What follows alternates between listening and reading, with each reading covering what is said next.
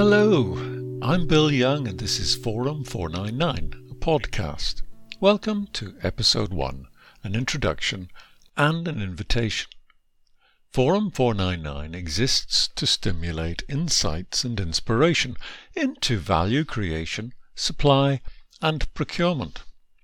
It shares stories, ideas, and challenges. It tries not to instruct or lecture, and best practice bullet points do not have a place here.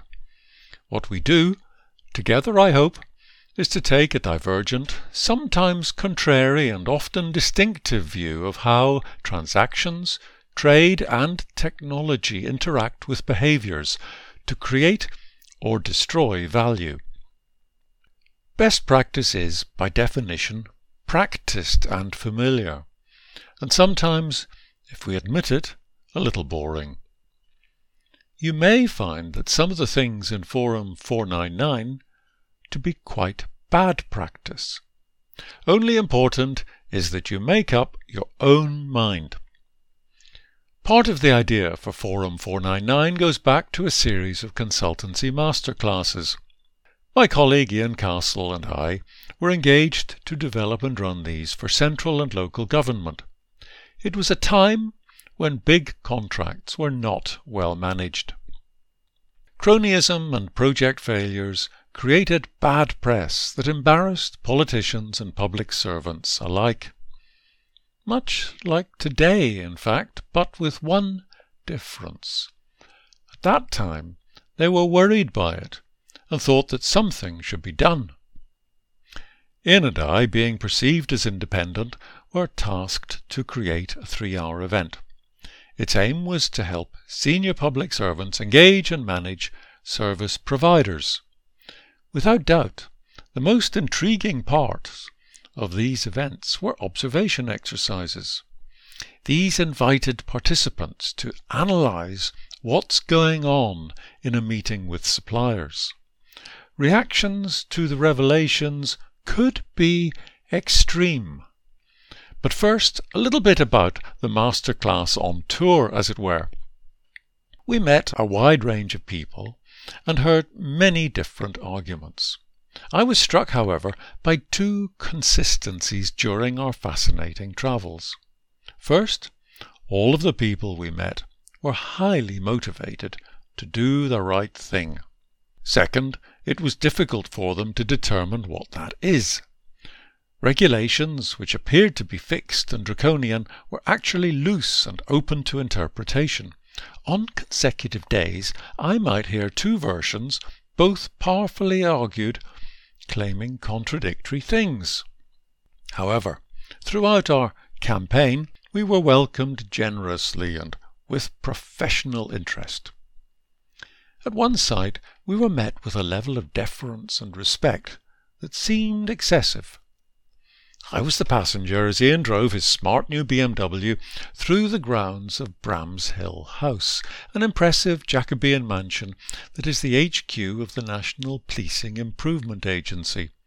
We'd both made an effort to be smart and suited. We drove cautiously along the main avenue, noting the groups of strolling policemen, when we saw that most would stiffen and salute us as we passed. Ian, a tall and sturdy chap, looked across at me, grey haired and of a generation ahead of his, and said, Bloody hell, Bill. They think you're a chief constable, and I'm your bodyguard. There was a further misunderstanding later in the bar when I had to make an excuse to leave before being told about undercover operations by someone who'd also taken me for a senior plod. Where was I? Oh, yes observation exercises. Ian and I would perform dramatized dialogues of meetings. First between client and consultant. Then the consultant debrief with a senior partner in their firm.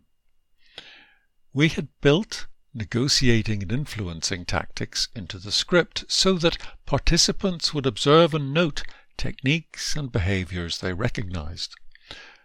Believing they were witnessing the behaviors of those they had called their trusted advisers, some felt betrayed, cheated, even angry, accusing us of exaggeration. These were the extreme reactions I mentioned before I got sidetracked. After two or three events, when things were flowing naturally, and maybe we were beginning to ad lib a little, something remarkable began to happen. Delegates observed incidents that were not there, or more accurately, things we had not built into the script. It was then that we realized the power of stories. It was not down to our acting skills. The audience really was willingly entering into the scene. They were becoming part of the picture, drawing real events and experiences onto the canvas. Quickly, we learned not to filter out observations simply because we had not placed them in the script.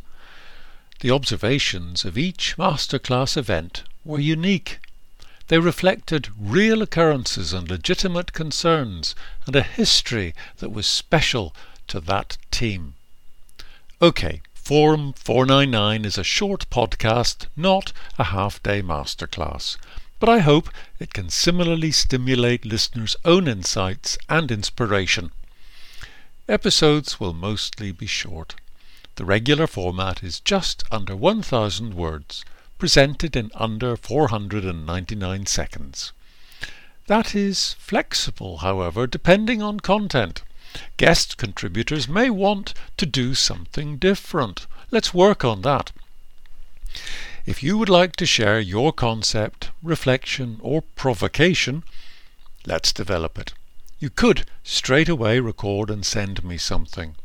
You may prefer to talk it through with me or others to work out an approach and format that suits you, and allow an idea that's been growing in your head to come to maturity. I hope you will enjoy and participate in Forum 499. Perhaps a version of the original observation exercises from our masterclasses may find their way in here.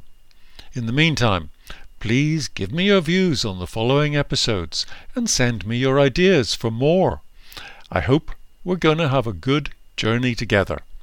Thank you for listening to episode 1 of Forum 499.